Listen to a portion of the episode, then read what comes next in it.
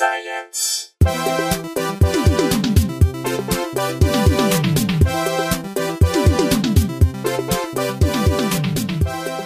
Hey everyone, welcome to Probably Science. I'm Matt Kirshen. I am Andy Wood. Hey Andy, Hello, Matthew. how are you? I'm doing okay.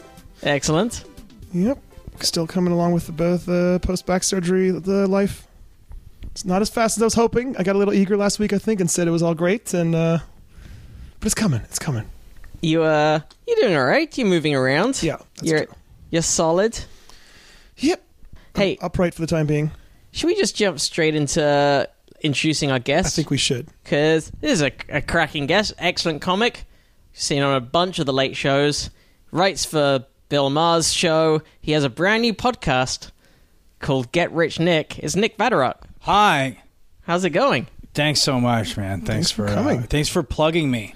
Yeah, thanks for getting people amped about me. People are it's my credits, so I have an expectation. I feel like the internet is is simultaneously pumped, amped, and psyched about it. yeah, all three. Yeah. at the same time. Those are three great things to have. I'm and I'm amped, psyched, and the other one. Are you pumped? Also, Yeah, um, you know what? it's dangerous. It's it's one of those synergistic things. If you're all three at once, that's Right. you should Um, call. I just did a ton of push-ups. Like I am so You've been pumped right shadow now. boxing. Like you really, you really give it some for your podcast. Yeah, I'm, I'm frankly a little tired. I think I wore myself out, uh, psyching myself up. Tell us what the premise of the podcast is. It's a great idea. Oh, Get Rich Nick, me and Nick Turner uh, over at Earwolf are doing a show. They've been so nice to us over there. Each week we try to find a different way to get rich, uh, make money. We donated plasma the first I've episode. listened to that episode. Yeah, you're on the uh, the the bar trivia episode. I- I that is am. yet to come out, which is uh, that was a lot of fun going out to That bar was fun. trivia. We might go out tonight after this recording. I don't know if you have Oh, yeah? plans. I gotta, I gotta see. Maybe I have, I have work to do. I had so much fun when we went. I would, you go every week. Well, not every week, but ev- every week that we can muster a crowd. Yeah. Can I ask which did, did you choose the trivia night based on best possible monetary gain in in the case of winning? What did we pick? No, I think I think we talked about that, but then in the end, it just we chose the trivia night based on what night both Nicks Right. and uh, and we were available. available? Yeah. Because it's it's a thing that I have done in prior lives for sustenance, if not income. Yes, sustenance is the. You know what? I mean, I, maybe that, that's a one good thing that we. I don't think we brought up on that on that episode. It's like the, the whole goal of making money is to buy food. Right. You know, and if you could just cut out the middleman, because we could not figure out a way to make money off uh, bar trivia, but Make we, literal cash. literal cash. There, there but- are there are a few I found out like in town that do have cash prizes, but not. Oh, many. do they really? There's one I found. The the Brits in LA Facebook group invo- oh, promotes one where the the main prize is cash. I discovered that one recently. there's How a, much cash a buy-in. I'm I think it's a reasonable amount of cash.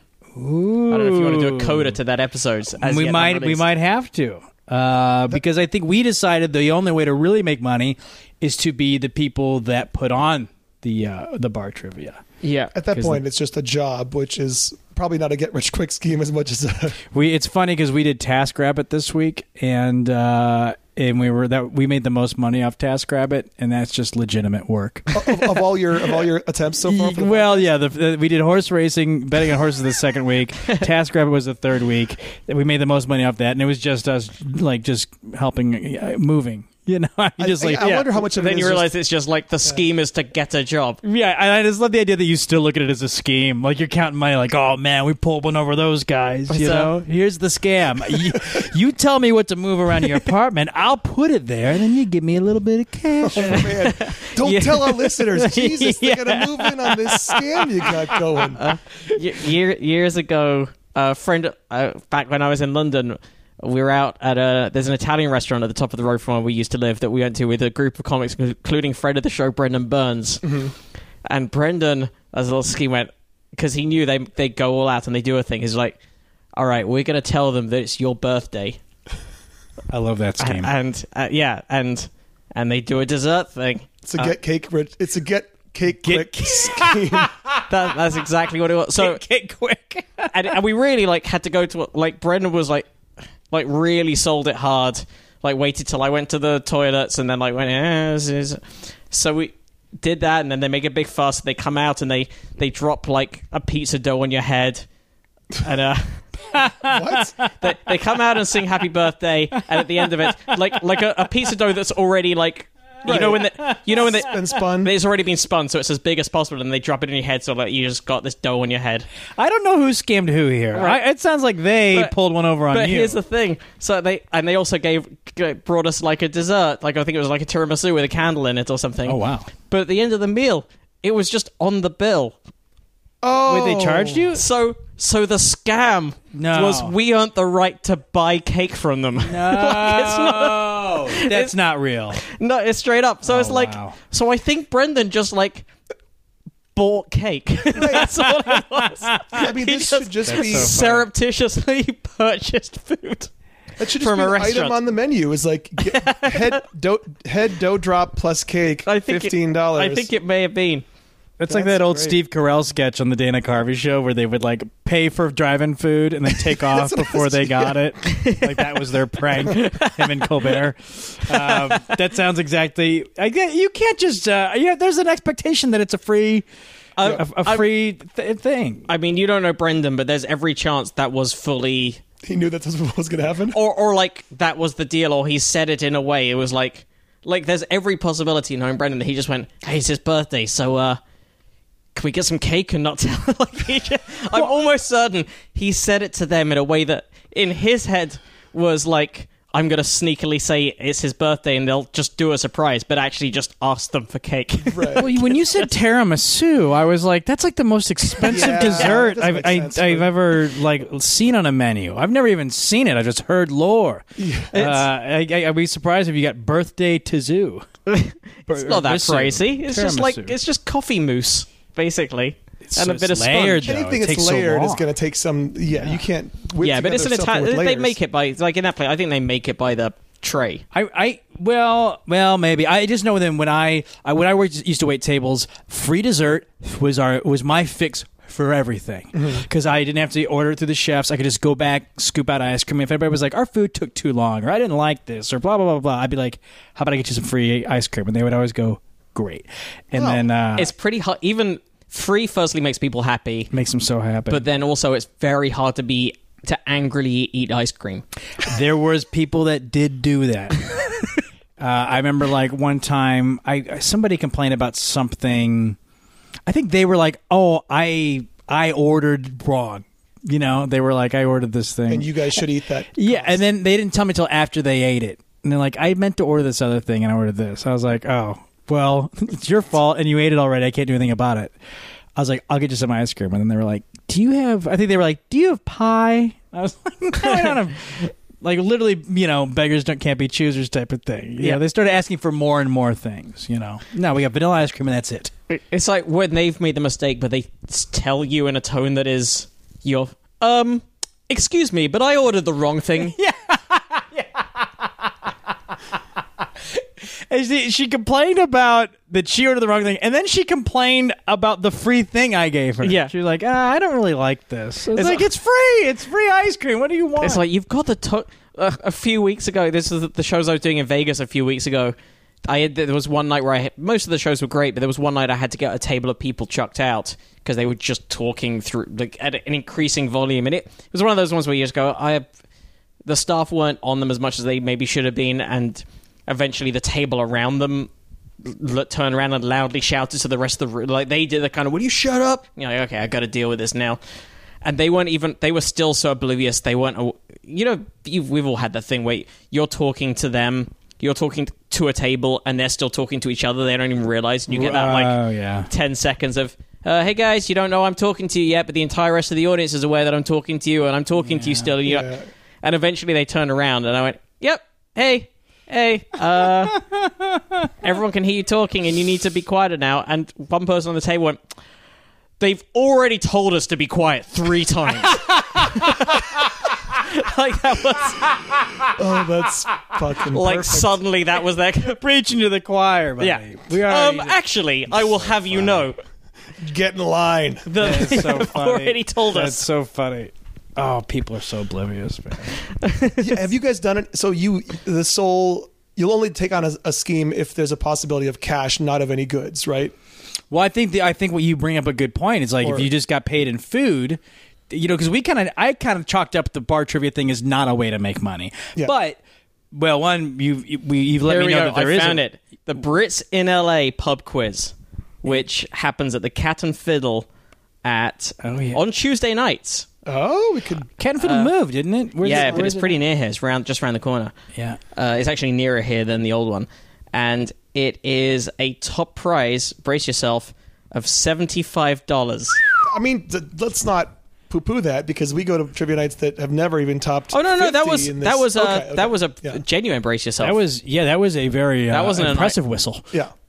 There were ones in Portland or Seattle, I think, um, that used to be you'd buy in. I'm assuming it says buy in for the teams also, or not, or is, is the bar just footing the bill for that prize?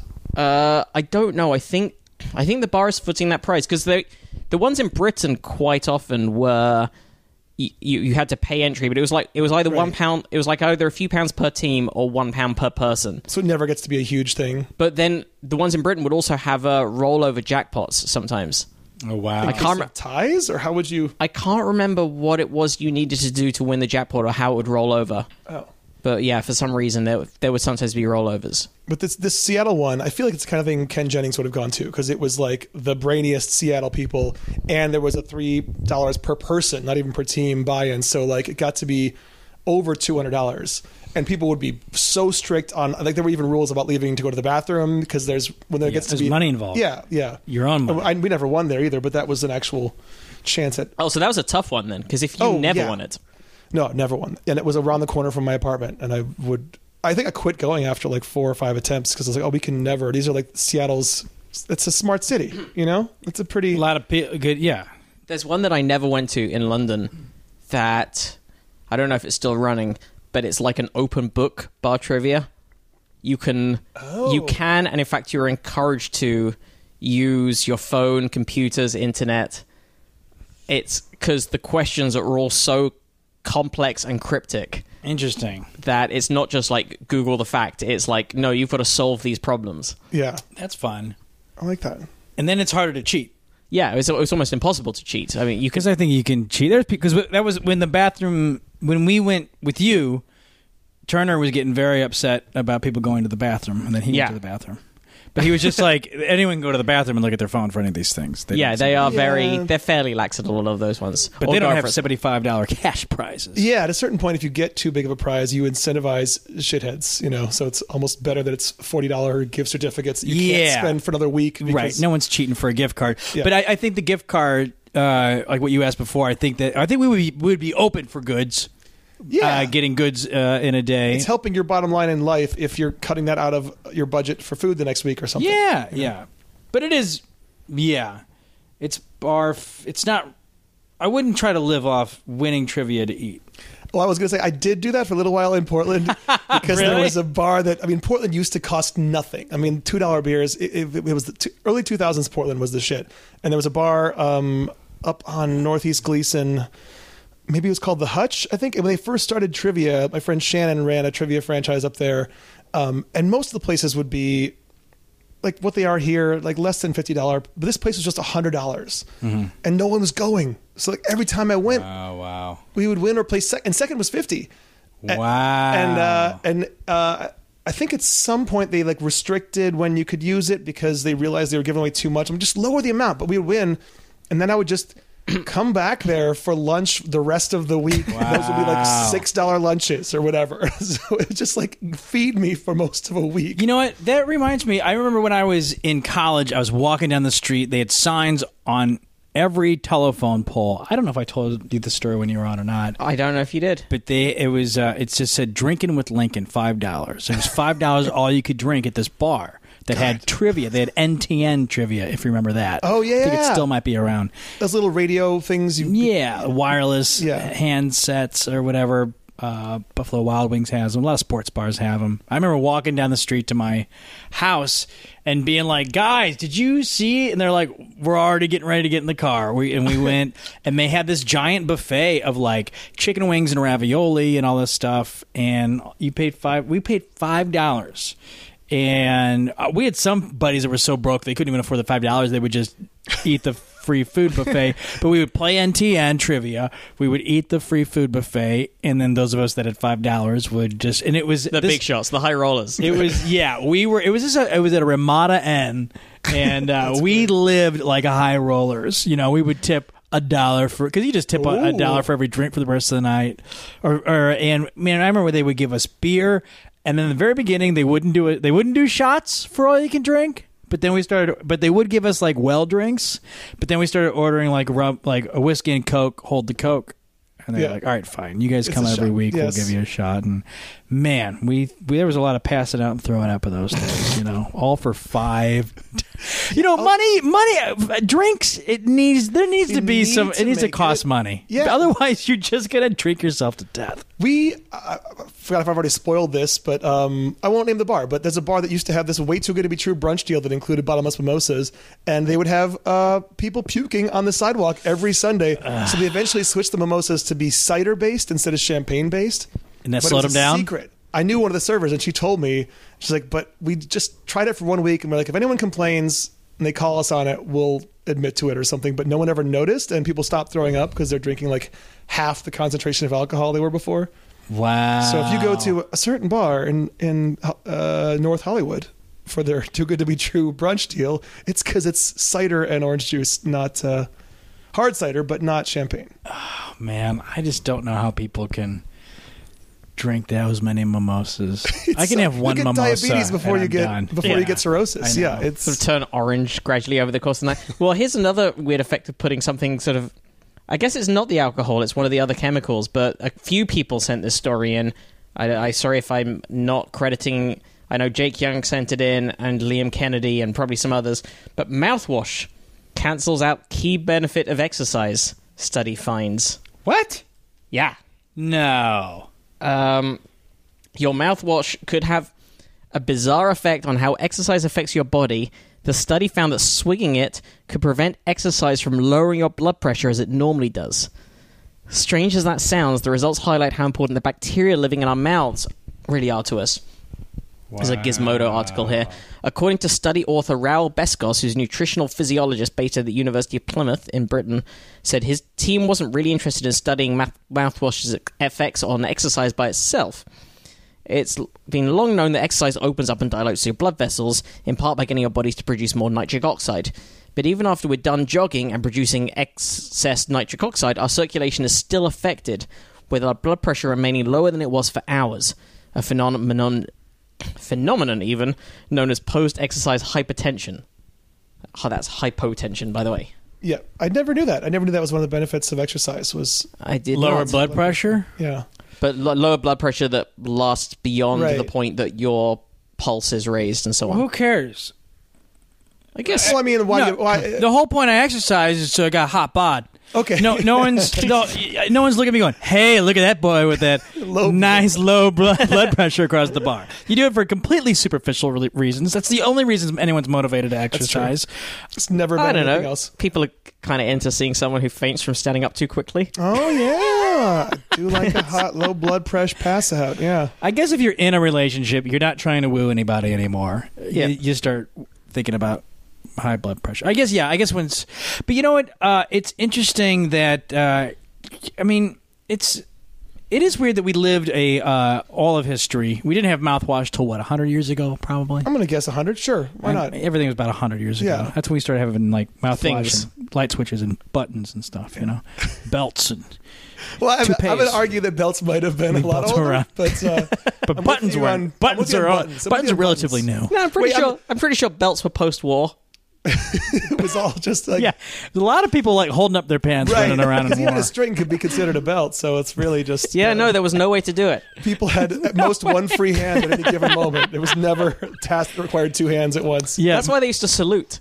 Okay. Yeah, with one hand. it. Yeah, yeah. The two hand salute came after the belt. yeah. The now standard two hand salute that everyone.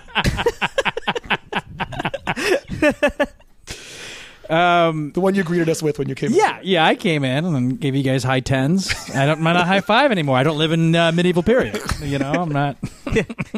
This isn't Victorian Britain, you know. Yeah, Give me ten. I give you a high ten. I, I got mean, a belt. Keep my To be fair, it's more prevalent in this area because we do live in the belt belt. And, I mean, uh, this is the belt yeah, belt. yeah. Um, you know, I just read this thing. So the uh, these um, the vapes are like killing people now. I've killed like five people this year. They say it's possible that they could. Oh, I'm sorry, not vapes, but the batteries within the vapes might have been what caused the fire on that ship just off the coast of Santa Barbara. People charging their phones, man. lithium-ion batteries, man. That's it's terrible. And we had smoking. We had smoking before. We had cigarettes. That was bad. So we thought we had a solution for that, which was the e-cigs. Uh, also, marijuana. Fine. We've been smoking marijuana without a problem for all of history. Then suddenly we Well- decided to make electronic uh, Yeah. Uh, electronic But, I mean- weed pens, and all of a sudden now people are dying from marijuana for the first time. Oh wait, do you mean? Okay, I thought you were just talking about the actual explosion of the devices. You're talking. No, about, there's this lung. There's a lung Yeah. sickness that these guys are getting now. A few people sent in the story, including Andrew Miller. It's in oh, the did I doc there. pooch it? No, I, I'm, I'm more than happy to jump across, and we'll circle back to the mouthwash in a second. But yeah, they don't. Uh, they don't know exactly what has caused it. Actually, I think this is a slightly older article that. What I know in. about There's is been there's at least this- one death. There's there's five last time I checked. I have an app that lets me know every time somebody. It's a stupid app. I should get rid of Is there really? Is there really nobody whose whose death could be attributed to As a marijuana sick smoke? person, a I mean, you know, they say Bob Marley. Uh, I Did don't he get know. lung cancer. I don't know how. What he They of. said that um, I don't know. I heard didn't he something have a that- skin cancer or I something? don't Was- know. something about like it, it was like re- yeah, I don't know. It was almost like a eight degrees of Kevin to Bacon to get to why it's some like he had a week. If he didn't smoke as much as he he wouldn't have been as uh, his immune system would have been stronger, and then some I don't know. So this is have been a bug thing. according to CNN as breaking news, hot off the press. A sixth person in the U.S. has died from lung disease related to vaping, Uh, see, that's I'm deleting the app. The app didn't tell me. It should have gone off. Hmm.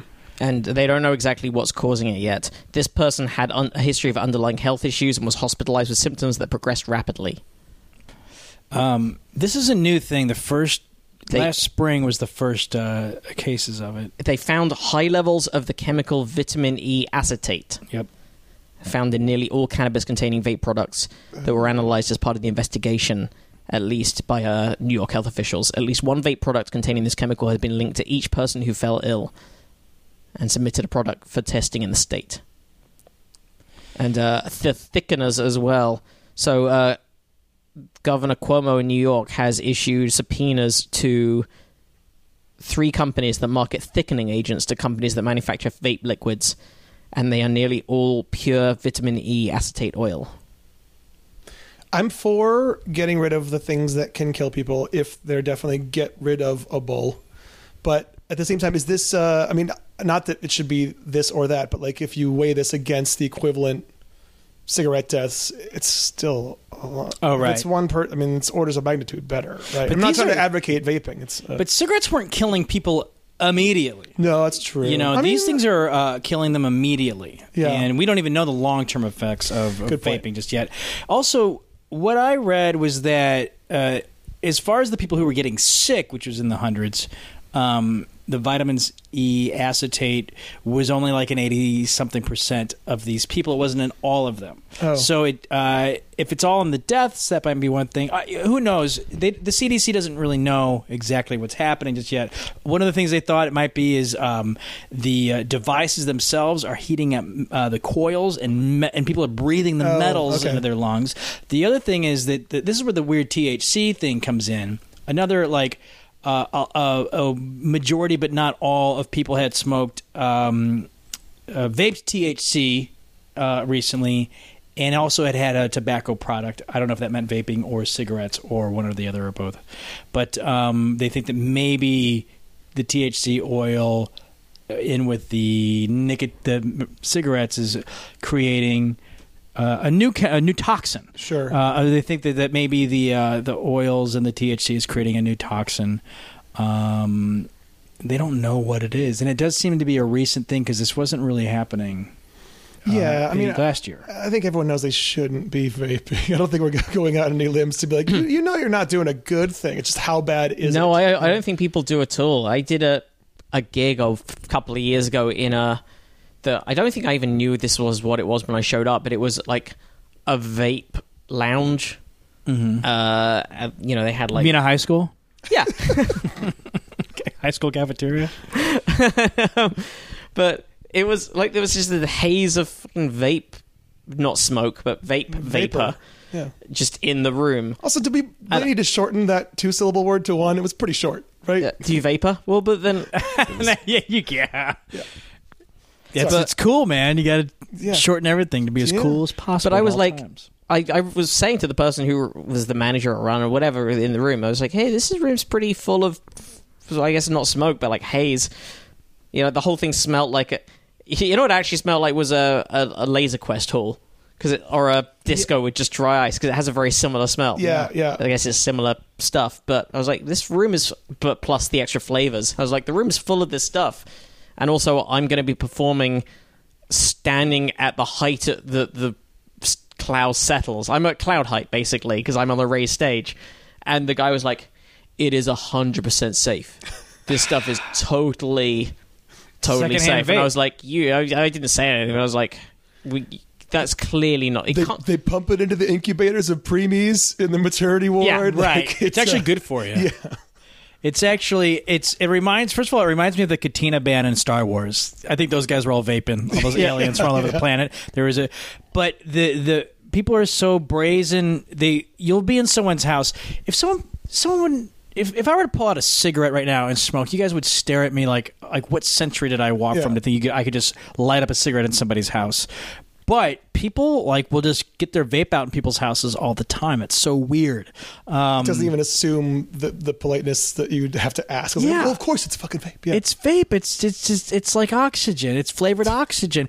I remember being on a plane a couple years ago when they first started to get huge, and uh, a guy was vaping on the plane, and the flight attendant's like, "You can't do that." And the guy was like, "This was his argument." He says the the the kiosk lady said that I could. I just love that this lady at some mall or whatever was like, "No, you can have this on the plane." Okay, well, uh, take that, uh, FAA. Um, There's nothing in the rule book that says you can't have. Uh, Yeah. I guess we can't stop. I mean, Let me, uh, um, excuse me, madam. May I redirect you to Wendy? next to the, uh, the the phone cases over at the uh, Yeah. Cherryfield Mall. Near the people who give you out the free pretzel bites. Well, she's She's a friend of Wetzel's. It's so funny. My, it's like my my buddy said. Oh man, that guy, ah, that guy was exhausted. That guy's like, uh, he, that's one of those you ever see someone's like, you must be exhausting all the time. yeah, yeah, yeah. just sitting there with your grape flavored vape, trying to be like a vape? tough guy. Grape vape. By the way, I was curious because I didn't. I don't know much about Bob Marley's end story. So, uh, according to Wikipedia, it was a skin thing. Was it on his foot? it was on his foot. But here's a great urban legend I hadn't heard, which was that. So yeah, it was a malignant melanoma under his toenail. The urban legend is that it was caused by uh, a football injury. Like I'm guessing that means soccer. Um, but then, non-urban legend, Marley turned down his doctor, doctor's advice to have his toe amputated, and then in parentheses on this Wikipedia article, which would have hindered his performing career. I don't know if that's editorializing on the part of some wiki editor. Like, how much was he using that one toe? Was it a wah pedal thing? Like, what Yeah. was how much? You know, he was one of the best toe singers in the Yeah. business. They've shown Must- that, like big, even even losing your big toes doesn't even affect hmm. your balance that much. Must have been his rationale for not doing it.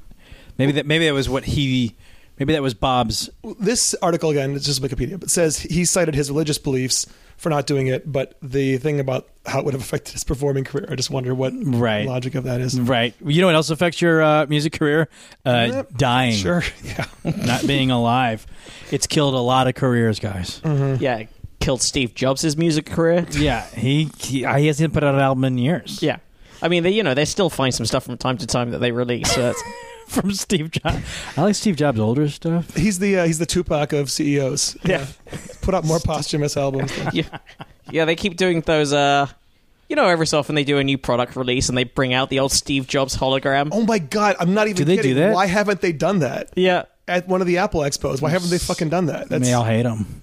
they don't know. no, everybody, everybody wishes. They just announced the iPhone 11 today, and I was surprised that Apple's stock didn't drop because all they did was add a third camera to the back. I'm like, you can't just keep adding It's cameras. just like the Right. razor blade theory Yeah, now. It's yeah. just going to be like. Well, did you guys see the? Is it troptophobia? what is that? Um, so one of the things trending today was the new iPhone camera came out. Oh, I think I know. Is it fear of like holes close together on things? Yeah, F- f- I guess it's Uh, like maybe yeah. like a, a weird Trypophobia. or- Yeah. Yeah, and here's what is so stupid about this is that um, is that when I went to click on the article to read about it, a warning came up. Like you know, how sometimes on Twitter there's a warning that comes up. It says, and, and like on usually when I like. Every time I've ever seen this, it's always like some sort of very graphic, bloody. Like Yeah. one time, it was like a lion ripping a giraffe apart, you know, or something that was like, "Oh yeah, you don't want to just Stumble into this. stumble into this. I give me the choice. All that it, all the warning was for was people talking about this troptophobia and uh, and and showing the phone. The phone itself was triggering enough that it needed a sense a sensitivity warning, and I just was like, This this phobia is the antimatter of ASMR. I would say it is the, the other end of the spectrum of Like- ASMR. Both things are sort of inscrutable. One gives people orgasms, and one drives people crazy, and they're both like, "What? What?" So tri- trypophobia. Here we go. It's the word. trypophobia. T R Y P O P uh, H O B I A. So, uh, yeah, it's the aversion to sites of irregular patterns or clusters of small holes or bumps. I mean, do you want to? I don't know. I was reading the tweets about it. I have, and and like, I I understand. The, I understand this. Okay, I have like. uh I have like OCD. I have like a lot of things that like I could never really explain to anybody, but it really messes with me very, very much so. But I deal with it. Okay, Right. you know, I don't sit there and write a letter being Yeah. like, "You guys, Give me a- you know i just i i deal with it and it's it's it's tough but it's i deal with it man you just sit there and be like well just put put away your three camera thing you know? That spinning there's there's there's a thing with that spinning ball is one of them and it drives me Spinning abs- ball? the the, the uh any sort of buffering the thing that the inf- you know like Oh, the whether pin- the pinwheel, whether it's like, a pinwheel uh, whether it's uh, something loading that that spinning thing like does a reverse ASMR for me and it drives me crazy. Sometimes I have to close my eyes. Sometimes I have to like Wow. turn around. But I deal with it okay? And I uh, I will never tell anybody put that away or just I just you know you just like you don't sit there and and go like well I I guess you're you don't care about triggering people in society and stand up on a soapbox and honestly I bet I could get more people on board with my spinning ball thing Probably. but the pinwheel thing because I think that does drive a lot of people crazy for a lot of different reasons. I think this fear of holes thing is probably something that someone just thinks is a cute affectation to be like, oh, I want to see that. Oh, like, is that actually a thing, or is it just fun for you to like bandwagon on this thing that everyone's saying is their is So- their phobia du jour? So I guess okay. So according to the Wikipedia article, by the way, there, there's thoughts that it might have some kind of culturally evolutionary link to both animals and plants, and maybe skill skin conditions that are show. I could see the like Danger yeah, to humans. clumps of lesions on skin, or like a, a, an insect's compound eye. Apparently, or like in spore. 2017, there was a character with trypophobia on American Horror Story, which wildly, sure plays into the plot. but also then increased public awareness of it and right, right. brought it into the Like ASMR, public awareness. It's the opposite of Right. ASMR. Like everyone found out about it. I was like, oh yeah, I'm I'm that too. like you could like yeah i don't know it's there was these videos for a while where it's like um uh it, it was it would be like a piece of furniture being put perfectly into the room I was gonna and say- it was very there was something very like soothing about that but then there was this like inverse of that of like a piece of furniture just being slightly off that like drove people crazy Yeah. you know and i almost feel like if you want to get a tiny sense of maybe what this thing is it's it's something about that that is unnerving Yeah. but it's not enough to like sit there and give me a sensitivity warning before uh, it's just three dots on a phone. You know, I mean, it's three. It's So it's the uneven patterning of it. And like the idea of all falls in it, I don't know. I remember Greg Proops used to have like this joke about like you know I have a hand, I have a hand washing thing that I dealt with that I, I kind of got over that. Although I still sometimes I don't know I won't I won't touch like uh, crosswalks. I saw saw a guy stick his hand, scratch his butt, and touch a, uh, a button on the thing uh, once. no, I, I will not no. touch it. But like you know, but I saw Greg Proops once do a thing about OCDs. Like what a uh, what a what a first world problem that is. There's nobody in Africa that needs to wash their hands 50 times a day. They got like enough water to wash their hands once a year, you know, or like uh, d- d- d- you you need to have a lap of luxury to be like this iPhone 11 is triggering to me. There's nobody who actually. It's somebody who reverse engineered this. Whatever article you saw, someone's like, "Oh, this looks a little bit like a thing." It wasn't like someone who has the thing. I was like, "This phone scares me. I'm going to write about it." They're just like, "What's my, what can be my take about this phone?" Oh, it looks a little bit like a thing I heard about. Let's. I hope uh, you're right. I hope I am. I hope these are. I don't know. The things I read, these people look pretty. Uh, I don't know. But you know what? Twitter is fake world, so who knows? But uh, that thing you mentioned about like the stacking thing or making things line up, I, I have seen so many YouTube videos are like, just try to watch this and not be satisfied. It's all written that you could read the person who doesn't speak English as a first language, who put together like a compilation of like mechanical devices spinning but somehow fitting together. Yeah. Or like, you know, things that are sort of gelatinous being cut perfectly. It's like, but Yeah. it's never perfect. It's like, just see if you cannot be satisfied in this video. no one would phrase it that way. You're just trying to say, here's some cool looking shit. Right. So satisfied. I'm so satisfied. But then it reminded me of this sketch from Conan from the '90s, uh, where he used to flip through fake, uh, fake shows. You know, And it was a Oh a yeah. German. Oh wait, are you about to play? Right now, they're in the middle of a show called Stack and Blockin', where Oh. contestants have to arrange items on a dresser at right angles. Drei, zwei, eins, los!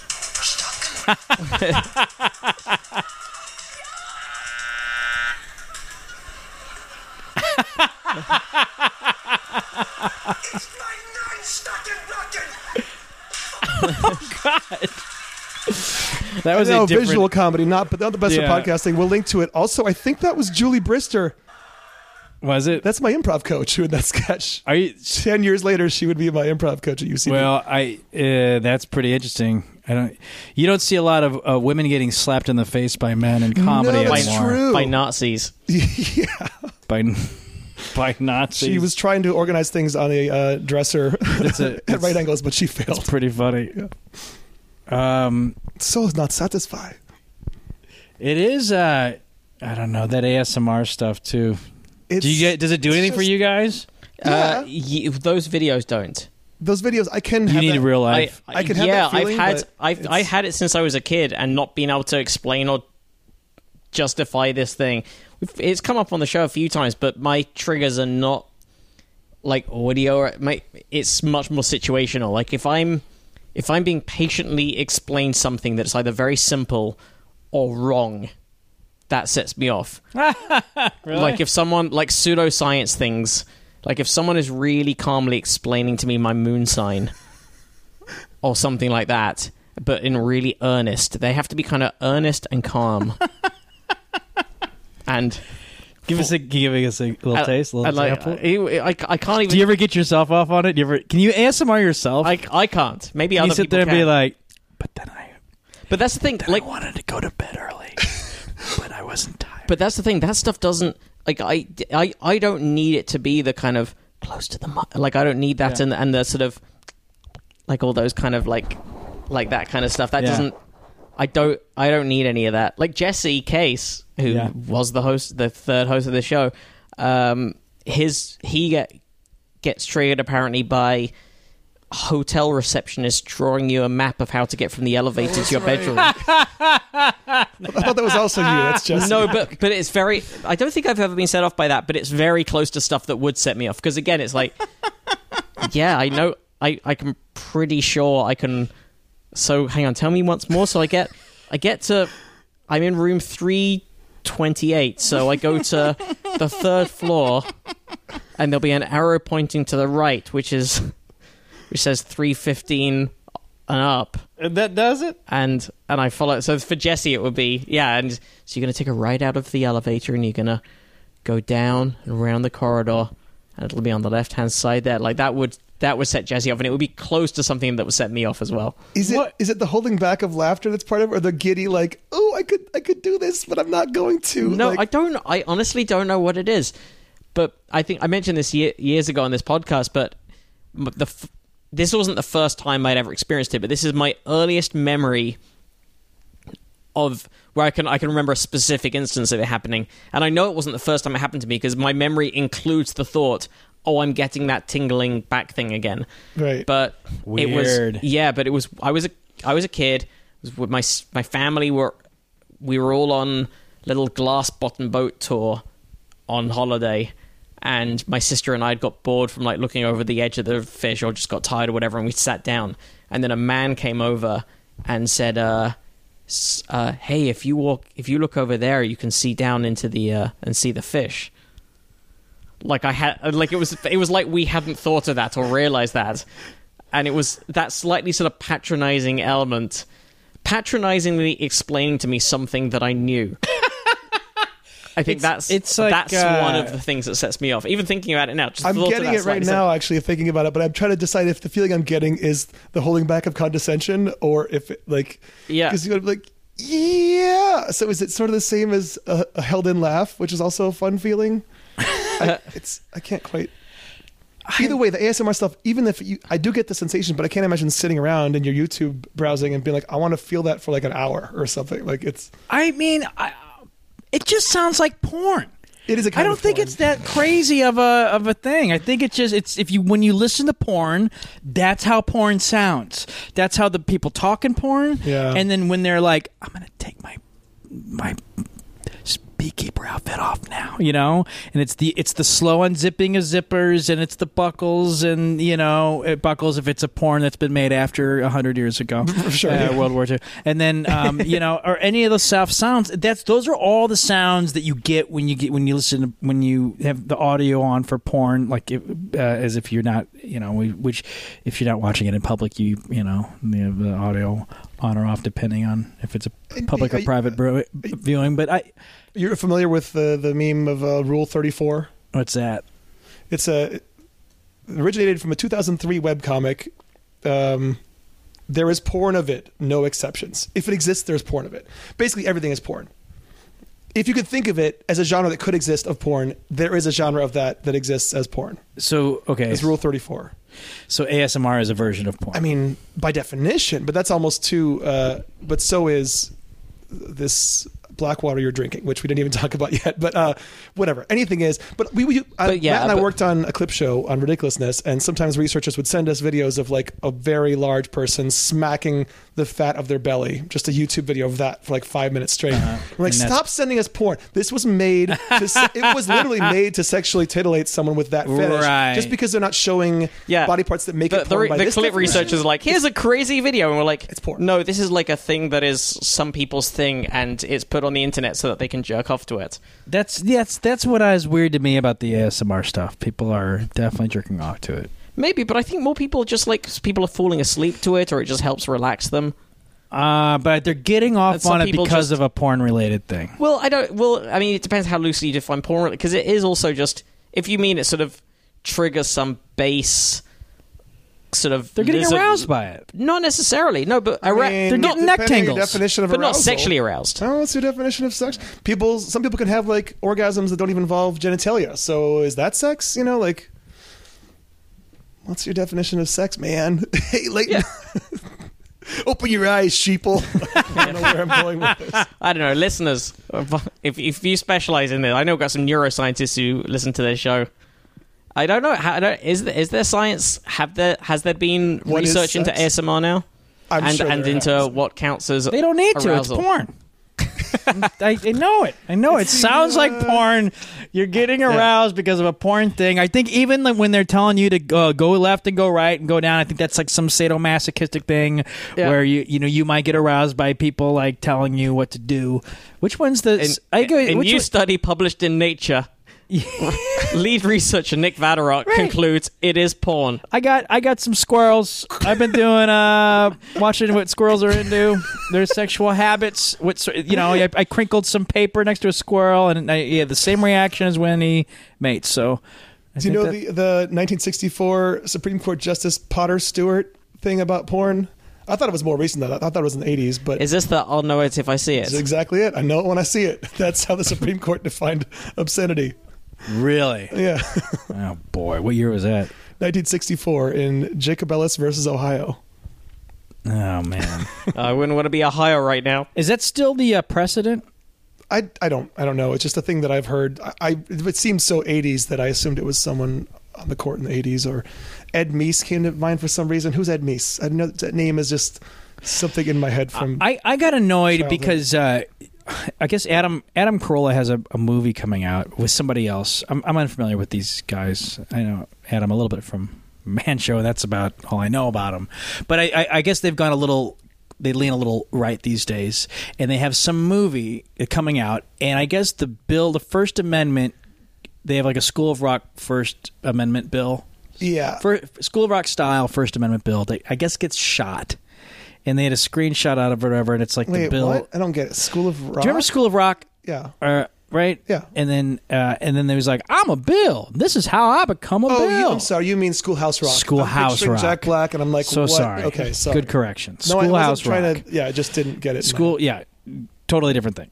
Schoolhouse Rock was that Saturday morning cartoon right? To teach you PSA about or whatever. Civics. he's stuff. like, he's like, well, when I become a law, this is so they have like some First Amendment bill, and I guess it gets shot and there's blood all over, and because of that, they had to get a PG thirteen rating instead of a PG rating. for this new Adam Carolla movie. Yeah, and they were complaining about this, blaming liberals silencing free speech. Now, and they and they were saying the pure irony of it is, I guess their movie is about free speech, and then now they can't have. Now they're getting this PG thirteen rating, Which is, as we know, the death a of, of box office nothing, a. Yeah. nothing rating. PG thirteen. Anyone? P- and uh, just to be clear, that because the ratings are different in different countries, PG 13 just means any child can still see this movie. not not enforceable at the theater anyway. I don't think it's just a suggested. Thing. okay, because in Britain, I think it means any child can come as long as they're accompanied by an adult. No, R. You can any age can go to R if they're with a parent. Oh, because in Britain that's different, and uh, you get like 15 plus and 18 plus certificates, which are uh, you have to be over that age, I believe, to see the film in, in a cinema. I'm pretty sure that's what NC-17, which replaced X, is here. okay, No child under 17 or no child. But, but what 17. kid under thirteen is going to the movie without their parents anyway? Eh, Well, I mean, twelve year olds, I don't. I used to go to movies without At 12? Yeah, Really? pretty advanced kid. How'd you get there? You got dropped off? I think sometimes I rode my bike. it's back in the must- day, man. I don't. I wasn't allowed to leave the street. By the way, the famous British obscenity trial was the one for Lady Chatterley's Lover, the D.H. Lawrence book. In the the trial was in the '60s, but it was most famous because the uh, hang on, let me get the ex- I, I'm getting the exact quote right because uh, the prosecutor the prosecutor asked in the trial if this is the kind of book you would wish your wife or your servants to read. That was that was their. That's why it was bad. Yeah, so he was like saying to the jury, Would you re- Would you let your wife read this? Would you let your wife or your servants read this? Read this. you don't want to poison book? the mind of your servants. in the exactly 19, it. 1960s, this was. 1960. you guys are you as a culture are. To be fair, this was an aging lawyer, and he was, and that Still, basically lost him the case. Like Oh, he was okay. laughed at. They lost the case. right. You, so he doesn't. He, he has no qualm with calling them servants, No. but he doesn't want them to uh, read anything. They've got delicate sensibilities.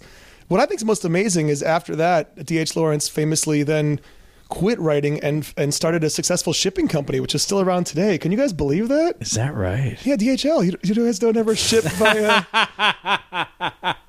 That's right. I always Yeah. forget that. I'm going to double back, by the way, because we bounced off ages Yes, ago. mouthwash. Mouthwash. so there are various theories for why post-exercise hypertension happens, why the the blood vessels stay uh, dilated, and one theory that Bescos and his team had, based on other research, involves the natural microbial environment or microbiome of our mouths. A byproduct of nitric oxide called nitrate is often gobbled up by certain mouth bacteria. These bacteria then process nitrate into another chemical called nitrite, which is absorbed back into the body when we swallow saliva, and some of it is again turned back into nitric oxide. They theorize that this process gets enough nitric oxide back into our bloodstream where it helps keep our blood pressure low. Mouthwash was simply a way for them to test out the theory. They used antibacterial mouthwash containing chlorhexidine, which is an antiseptic used in many prescription strength and some over the counter mouthwashes.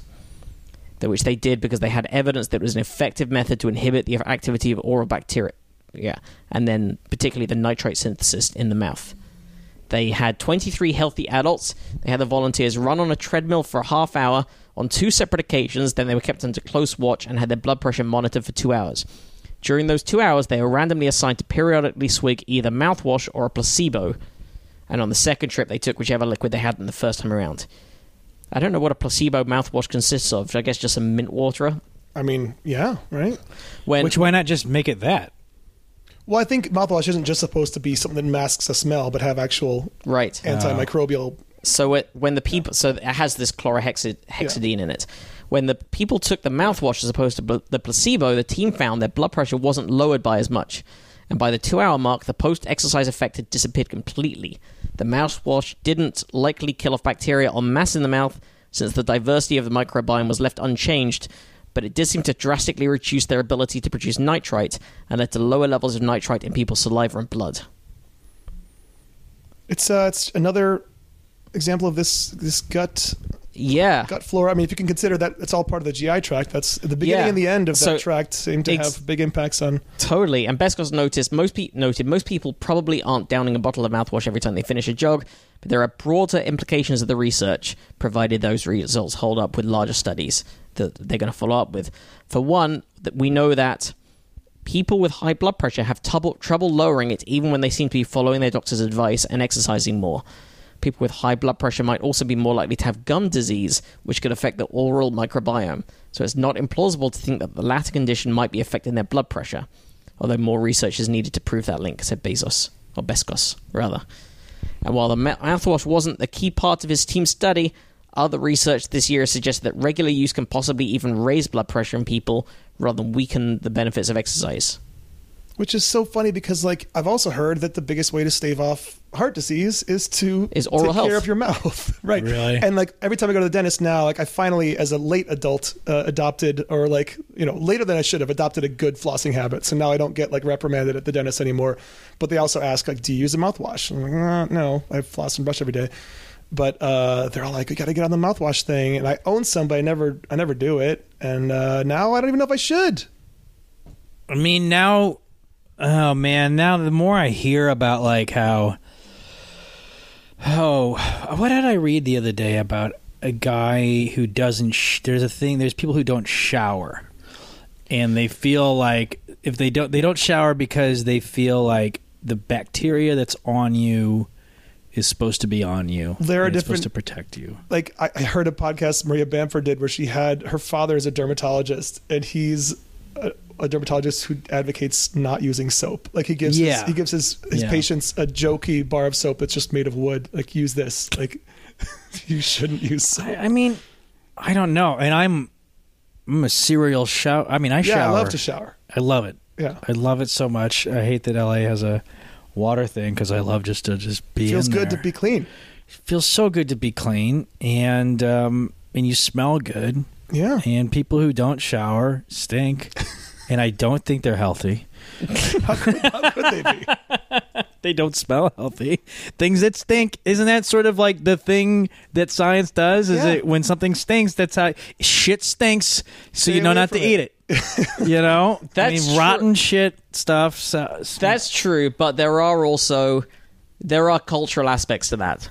Like people, what we think smells and what we think doesn't smell has changed culturally over the years.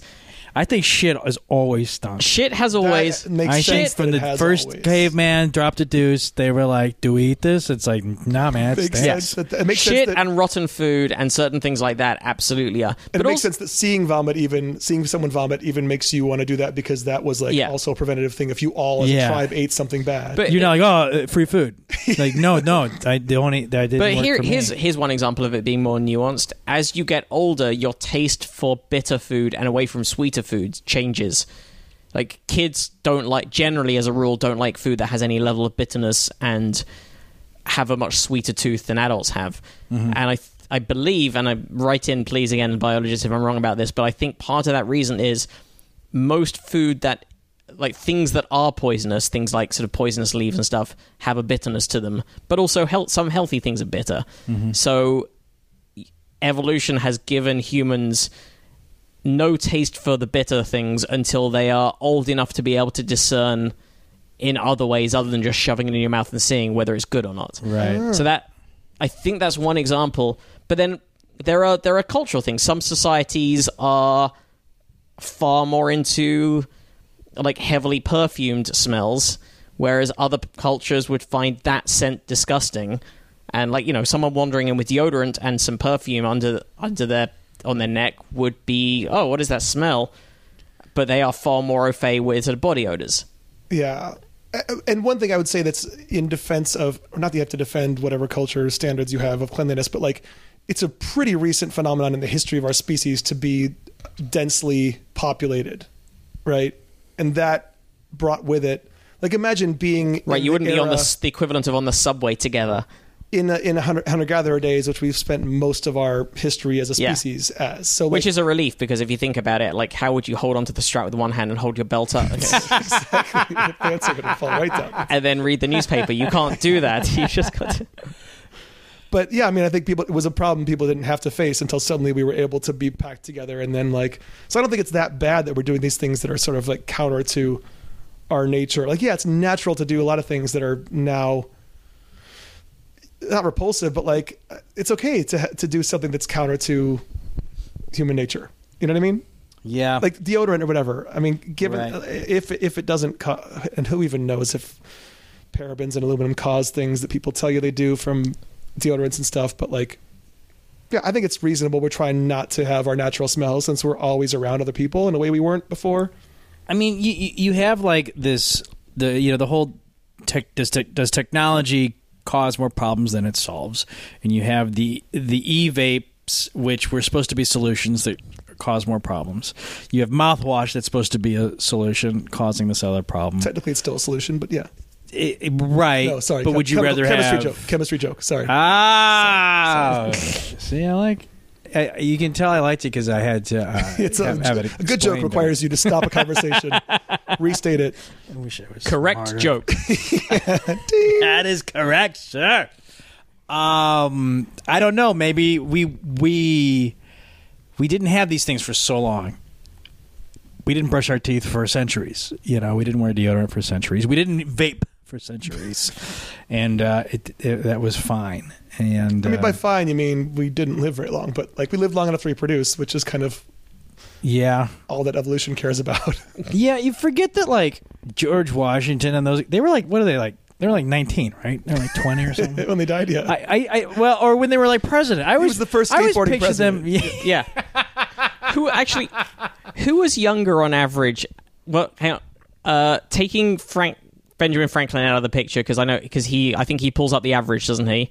of Of the who found- I still of the- think I still think he was found- 28 when he died. Yeah. When he had that whole bald ponytail bifocals, 29. He was just tops. like the one of the founding fathers who they he sent out looked to bit. He looked terrible. He was just that one guy who always looked old as a kid. Yeah. Like the high school kid that you sent to get beer. yeah, yeah.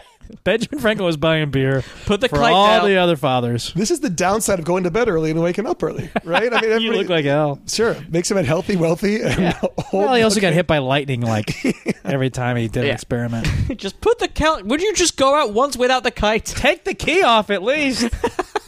that key doesn't. There's no doors up there.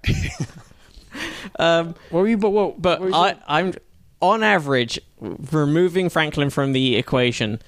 Who was younger? The founding fathers at the at the moment of founding the country, or the Beatles at the moment of disbanding the Beatles? Oh, I think founding fathers were younger. Yeah, The average because they were both freakishly young. the average. I've, I've got it. You got it. Let's hear it. Just quick googling. Uh, the average age of the signers of the Declaration of Independence was 44. No, Uh, well, hey, More really? than, but more than a dozen of them were 35 or younger. So it, it might. I mean, but Why did Benjamin I Franklin think they were like bring up the 19? What was their that median much. age? Um, well, that, I'm trying to find a med. Okay, let's see. Uh, da-da-dum. Which average are we using right now? I know it's probably the mean age, and not the. I can't see why it'd be a median, but I'm gonna try to find a median. Andrew Jackson was nine. What is this article? What are you See, he was about? nine. See, I, he brought their all their averages down. Wait, That's what messed with what me. am I looking at? Hold on a second. that's the first. Uh, He died when he was twelve. I mean, that's probably the age he was when it was signed, but he wasn't also wasn't one of the founding fathers, no, was he? no, that's why One of the don't- founding I kids. don't get what I'm looking at. This is a. They never Huffington talk about the Post. finding kids. Oh, maybe just someone considers him a founding father, and they're just listing the ages of everyone who's ever called that in 1776, but that you would never. I've never heard him called the founding father. Yeah. Um, He was also the fifth Beatle. yeah. yeah, it's just Who knows? It was Stu Sutcliffe, Pete Best, uh, Billy Preston, and Andrew Jackson. Um, Benjamin Franklin was 70. Samuel Whittemore was 81, the oldest. okay. Well, that fucks up the average a lot. Well, I was very wrong about that. Uh, I thought I thought a lot of those guys were in their twenties. No, there's a lot of 20s. But again, there's also a 9 year old, a 12 year old, and a 15 year old on this list that I found on Huffington Post. Also, Also- I can't read fast enough to find out if it. wh- What are they defining as. No, give me the. But if they were living until eighty and seventy nine, then they people were living long back then. You know, they weren't brushing their teeth the whole. T- although they did, they had wooden teeth back then, I guess. I, I want to say that even all the things we all say about how much lifespan has increased isn't even that accurate because it's more about getting past like infant mortality and stuff. Like once you crossed a certain age, then the average lifespan was pretty comparable to to today. Like a few hundred years ago wasn't that much different from now. It's just so many people would die very young that it skewed the mean age at death. But like ah. once you cross Right. Yeah, if you if you made it to twenty, you had a pretty good chance of making it to seventy plus.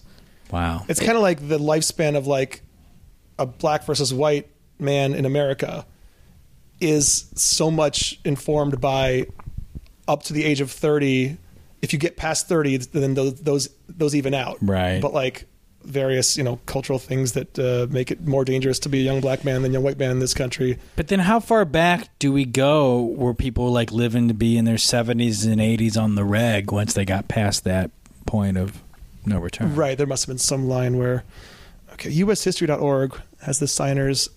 I'm guessing they don't have the ages next to them do they? God damn it. That's for you guys to research at home but like yeah i feel like they were pretty hip young. The signers were youngsters by and large Do you ever wonder, like, uh, total tangent? You ever wonder what they did? Sometimes I watch uh, n- like Netflix for like nine hours in a row, and I'm like, man, if I didn't have Netflix, I don't know what I would do all day. what do you do with your day i mean i I feel like everyone was just either doing manual labor or reading like what else was there to do in the world I guess I mean like but if you were like in a relationship, I feel like if I'm in a relationship, you know, we date somebody now, you just kind of sometimes you run out of stuff to do. And thank goodness there's Netflix to like Yeah. like keep the relationship going. And like what did they do when when they I guess they just tried not I guess a lot yeah, I was it was like let's not die. Let's try to not die together. But I don't know what you do with you. I don't know what do you do with I you mean, in the relationship. Back when you you'd have like a hoop and a stick, and that's the game. You just push it down the street. So it's like, honey, it's your turn to do the hoop and the stick. That's that was like a Friday night. That's, that's your activity. And you weren't like you were never like we've done this like a hundred nights in a row. I mean, I what want else- to I want to stick hoop with somebody else. I mean, b- before they invented the paddle ball, like what else was there to do to kill time? Okay, by the way, just the Beatles were definitely younger. th- In all of them, they were definitely younger. Yeah. At the Older point than that the Beatles disbanded, I think Ringo was the oldest, and he was in his late twenties. And here we go: the signers of the dec- the youngest signer of the Declaration of Independence. So Alexander Hamilton was twenty-one, but he See, wasn't one of the, that's but, what I was thinking. but he wasn't one of the signatories of the Declaration. that's not who I was thinking of. Uh, Thomas Lynch Jr. was 26. Edward Rutledge was 26. George Walton was 27. Thomas Haywood Jr. was 29. Benjamin Rush was 30. Elbridge Gerry was 31. I would not know any of those names. The first I recognize is Jefferson, who was 33.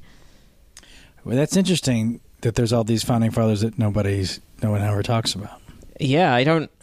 If there was a trivia question that was like, what do all these people have in common? You had like Benjamin Rush, Thomas Haywood, um, George Walton. Like, e- even if it was like their names are all found on what famous document, I would have to. Right. It'll be a wild guess to get Declaration of Independence. James Wilson, uh, Arthur Middleton, William Hooper, Thomas Stone, John Penn, William Packer, Wait, George Clymer, Thomas Nelson Jr. is he related to the, uh, the Charles Morph- Carroll? The, no, the pen. Is it? Uh, who's Pennsylvania named for again? Is it William Penn? Who's William the famous Penn. Penn? Wasn't he a founding father? I thought William Penn was a famous one. I don't know. Anyway, uh, hey, who wants to do a, a skull story? Oh, I love skull stories. In fact, specifically a very, very old skull. I just chucked it at the top of the document. You know, there, Andy. honestly, newer skulls kind of creep me out. Yeah. Uh, older skulls, I'm a lot more comfortable around. all, By the way, uh, William Penn was 100 years earlier. I don't want to sound dumb. I was, whatever. I didn't know that. I'm, I was, was dumb. Yeah. all bets are now off on which ape was human's ancestor. Researchers have discovered a nearly complete 3.8 million year old skull of an early ape like human ancestor in Ethiopia. Analysis of the new specimen challenges ideas about how the first humans evolved from ape like ancestors.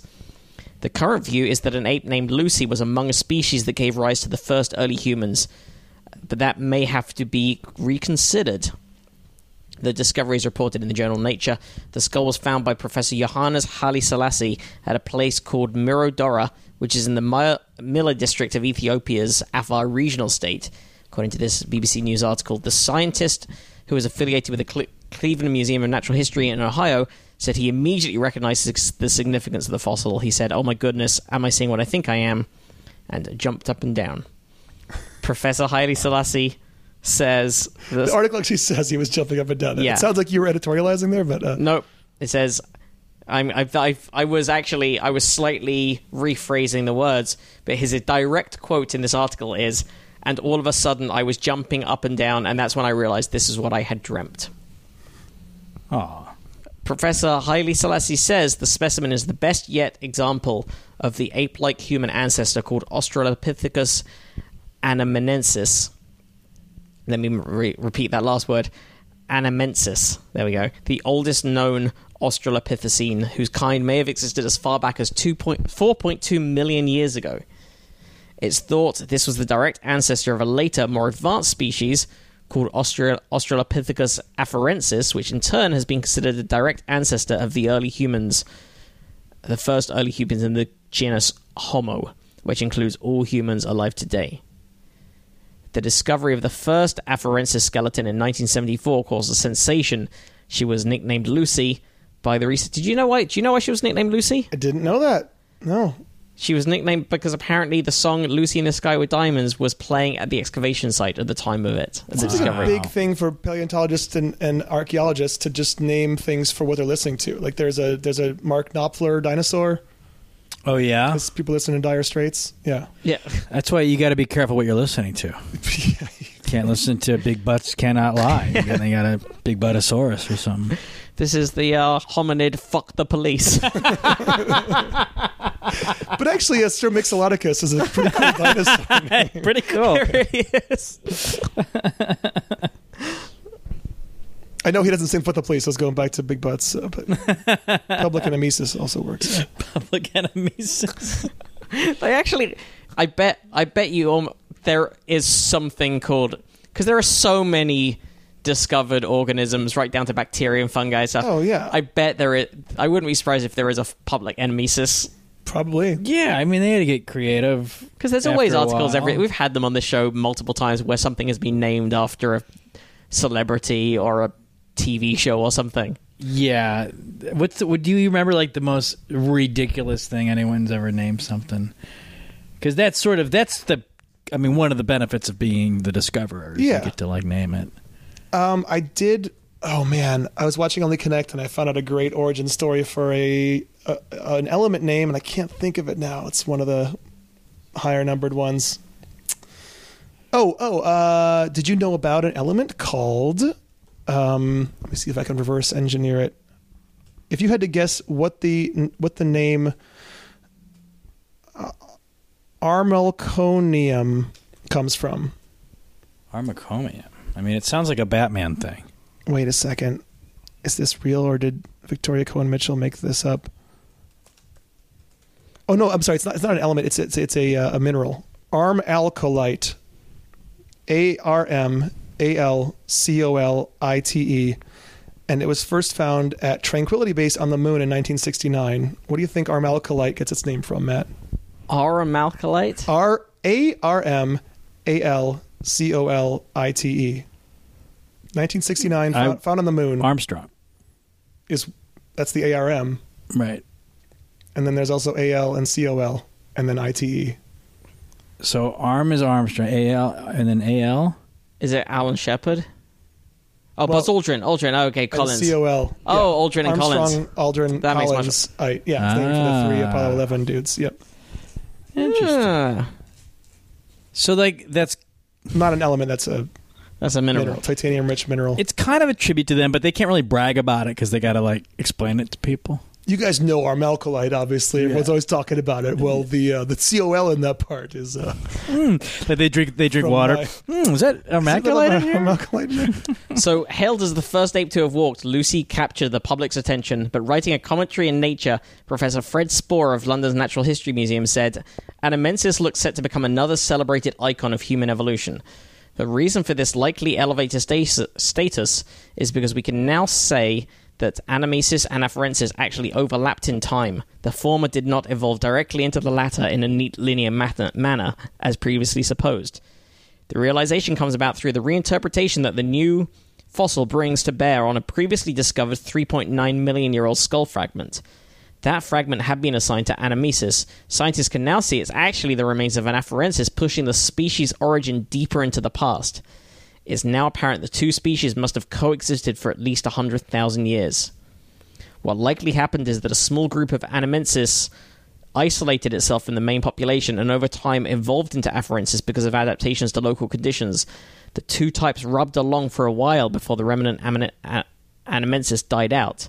The finding is important because it suggests that the additional overlaps with other advanced ape-like species must may also have occurred, increasing the number of potential evolutionary routes for the first humans.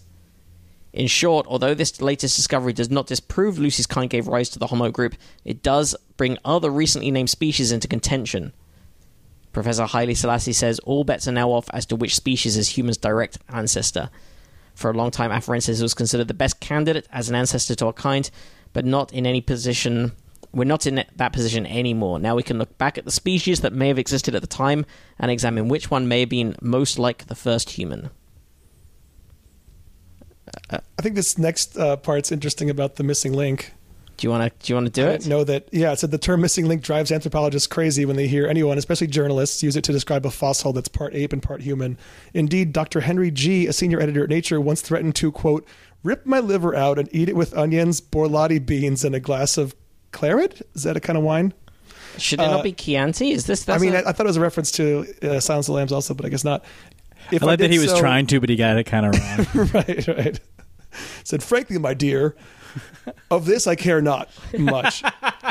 Uh, yeah, Fuck he- this he's shit. threatened to do all those things if if the author of this article used the term missing link when reporting a previous discovery. Is it like the God particle where they just they just hate that term God particle? I bet they do. Yeah, I forgot. And then there's also been people saying that it means a different thing, like it means like oh the goddamn it particle, but then I've heard that's not true, and like it's silly. Oh, like that's what it's originally from, and then they got That was one version. Then I heard that debunked. So I don't even want to. I don't even want to look it up. But I'm. I'm sure we covered it at some point when we talked to people involved in that. But um, do you remember Matt? I remember being a journalist. Like the journalist really caught on to that term. Yeah, and of it doesn't. course, 'cause it it's not like what they're trying to go for. It doesn't Proving or disproving Yeah. religion with a Yeah. physics physics discovery. Um, so the missing link is this. It's uh, no one's looking for it. Well, it's uh, the reasons for this other doctor's irritation with the term is that recognition that there are many links in the chain of human evolution, and most, if not nearly all of them, are still missing. So there's not going to be one magic bullet of this whole thing. Hmm. So Anamensis is the latest in a string of recent discoveries that shows that there was no smooth line of ascent to modern humans. We still don't know, huh? Truth is far more complex. I mean, which is true of most complicated things. They're complicated. Like Right. when we had Alex Platt on and we were talking about genetics, everyone thinks, oh, we mapped the genome. Now we can say, here's the thing that gives you blue eyes. Here's the thing that does. No, no, everything's everything's fucking complicated as it turns out. yeah, we didn't even know In the world. mouthwash. We just, we just, we're, we're still figuring out mouthwash. Yeah, Well, there was the big gay gene story that came out as well since we last recorded an episode. Oh, I haven't heard news on that. We are we're running um we're running low on time, but there a new st- they had basically a, a massive study of all the information out there so far, and uh, it- and basically said there is no gay gene, which I thought was pretty much known already, in that it was certainly wouldn't just be one gene, but uh, I wish I could think of. I mean, Jordache isn't the right punchline to that, but like, I was gonna say Billie Jean King. the- oh, okay. I thought I was going with a brand, but um, But I wasn't sure if Billie Jean King. Billie Jean King was gay, right? I think Yes. so. Uh, a, a huge new study finds a faint hint of genetic variation that may be linked to same sex behavior. So, just a faint hint. The study broadly reinforces the observation that both biology and a person's environment influence sexuality, but the results reveal very little about that biology. So, the research is the latest effort in a decades long quest to understand the inherited component of sexuality. Studies find that siblings are more likely to share their sexual orientation, which suggests a genetic link. Previous quests for genes linked to sexuality have been unconvincing. The latest research, published in Science, involves nearly half a million middle aged people from Britain who volunteered to donate blood samples and answer questionnaires for a project called UK Biobank.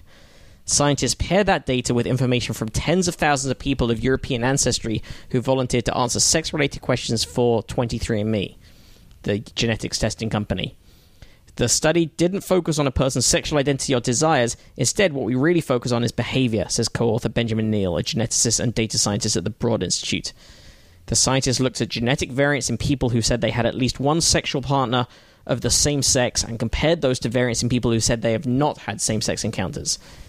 That provides a limited view of sexuality because a single encounter does not define a person's sexuality. The study looked through millions of genetic variants to see if any significant differences appeared. It identified just five variants that stood out out from the millions analyzed, and the important conclusion is they represent very, very small effects, says Neale. Together, the five variants account for much less than 1% of the variability in the traits we're looking at. That's mean- not much at all. Yeah, the scientists found virtually nothing in common among the people who reported having at least one same sex experience in their lifetime, and the results reveal little, if anything, about the biology that might underlie these genetic variants. What do they want to? Uh, what is the point? Like, why do they want to Uh, That's- discover this? That's the thing that's sort of troubling because if the point is like, I'm allowed to hate them if they choose to do it, right? like, well, Right. even if they do, it doesn't mean you're allowed to. You know, it shouldn't matter whether something. Well, that, I mean is- that that's It's that- also not choice. It's like no, but that I mean that also re- you.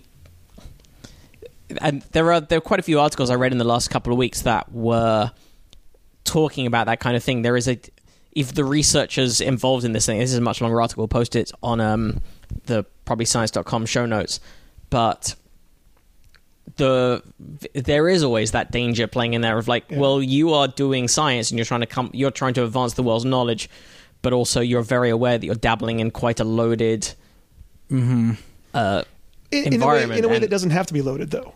It doesn't have to be, but it's from multiple sides. The implication of whatever you discover could be misinterpreted Right. in right. awkward and confusing and difficult ways. It's science. You're asking questions. You're exploring answers. I guess I understand that, but um, yeah, there is this like,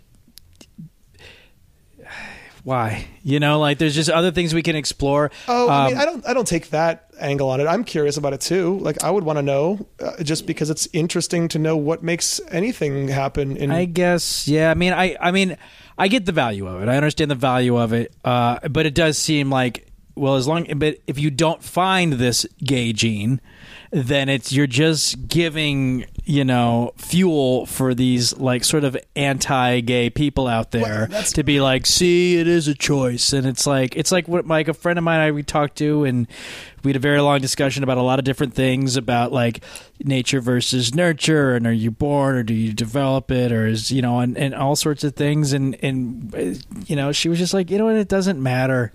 It's just if you're gay, you're gay, you know, and it's just you Well, support right. them, and then it doesn't matter how it became, you know, uh, if it is a gene or if they were born that way or if or environmental or whatever. yeah, environmental or uh, parents or what who or knows even if it is full free choice. Uh, yeah, Yeah, yeah, yeah, exactly Take Exactly. the other end of it. Does that mean you're allowed to discriminate because someone made a choice you don't like? That also doesn't mean you're allowed to discriminate. So it doesn't. right I, Right, I don't think that's a reason you shouldn't even touch the subject because you're. that's a afraid it great point too the- does anyone ever talk to them about that like even if they did choose it why who does that mean you can suddenly hate them? Right. right But, th- but th- I think that I, I believe that is a conversation that is happening in sort of activist zones. You know, the, a push away. I think for many years now there has been a push away from the born this way way of framing things. Even though it obviously it's a very easy shorthand because it does.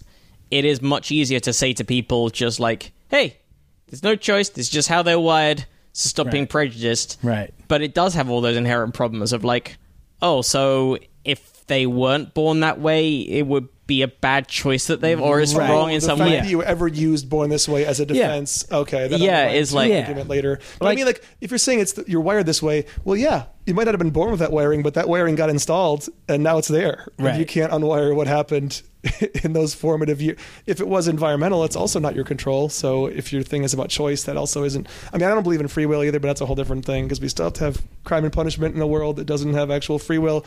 So you have to have a made up construct that is. But whatever. Yes, we're all the victims of of all of our accumulated experience of which we really had no control. But this is all a program and a simulation I'm not saying that. I'm just saying like yeah, everything came from uh, thing, events in the past dictated where you are right now, and you there was, no, there was no you that had a lot of control over those. That doesn't really matter for we're an amalgamation of all of our experiences Yeah. and yeah. It, it but it, it is like it is a, it, it is an interesting thing that I don't hear enough people talk.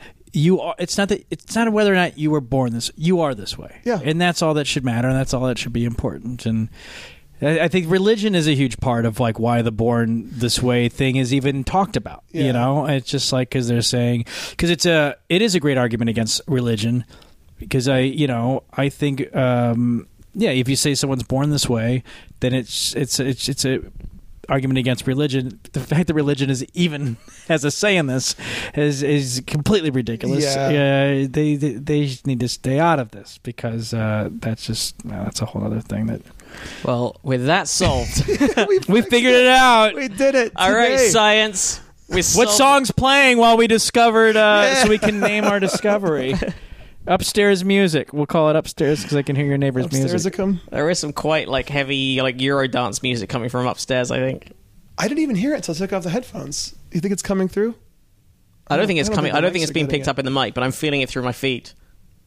That's a really rarity. oh you must have all your toes You must hate a reggae. key thing for music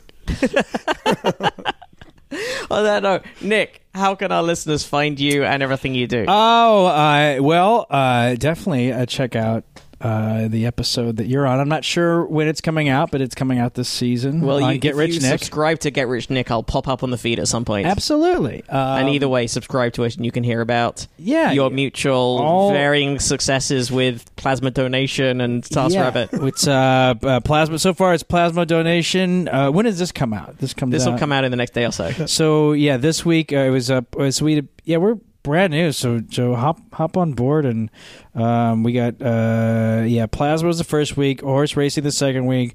This week was Task Rabbit. Then we're go- we're going to central casting next week and trying to be Oh, extras sweet. in um, TV and movies. Have you never been an extra before? Uh, I was in an Aquafina commercial in Chicago once, Oh, nice. and it was pretty hilarious. Um, this is Aquafina, the water brand. the and not water, yeah, because you know I was just chugging water at ba- yeah, yeah, yeah. It was a commercial for. Uh, an ad for Florida and uh, Florida. oh boy, um, I just I just sh- showed my hand. I'm not very hip. Um, um, yeah, I don't know. I got uh, uh, for amusement only is my Comedy Central album. I have K Rock 92 Point Buzz is an indie comedy album I put out, and and, uh, and also you can um you can hit you can listen to this uh, podcast again. And I'll be on this. Dude, Just true. rewind it, and, It's like and I'm right here. Didn't even happen. Yeah. I just I just looked up Nick to make sure. I was like, I'm pretty sure Nick Turner, your co-host, was on our podcast, and he was in the first few months of its existence. So Oh, wow. It took seven Oh. years for us Oh, to get both great. hosts of Get Rich Nick on our podcast. That, I was wondering, was it one of the was it one of the episodes when I was out of town and it was just you and Brooks? Um, let's see. It was Brooks was all into summer country. It was July of 2012. Wow, Summer country. Yeah, he was listening to country music all summer. That was a yeah, that was a thing. If anyone wants to, we've had a few emails recently uh, from a, a few new listeners who have decided to be completists and have started right on episode one. And And they listen to all. yeah, we'll years? occasionally get little updates. So there's a few of them who've a few have just gone like, I've caught up now, and uh, God knows what your head is doing right now because that's a lot of us in your ears. And then a few who give us little updates of what's going on, like, oh no, Jesse just got ill and stuff. Uh, it's got to be a lot of. Um, uh, that's a lot of science. That's a lot It's a of lot, uh, lot of science, Nah, but some some of of it it wildly out of date and wrong. But I also think uh, if you want to do well at bar trivia, I think this is a great. It Thing has to its listen vague to. uses Yeah, sometimes, maybe. I learned a lot. Well, you could find. So, also, what's your Twitter as well? Oh, Nick Vatterott, N I C K V A T T R O T T. So, Tons of T's. If you need a T, let me double know. T, double T. Double you can T, double find T. us at Probably Science individually at Andy T Wood at Matt Kirshen. You can find all of the show notes at probablyscience.com. That's also where you find our donation buttons. Thank you very much to our kind donors. You can write nice things about us on iTunes and uh, Stitcher and all your various platforms of choice. Subscribe if you're not already subscribing. Spread the word. Tell people. Shout it out in the streets. Nick, thank you so much for joining us. Thanks for having me. It was Yeah, fun. it was a blast. Listeners, see you next week. Bye bye.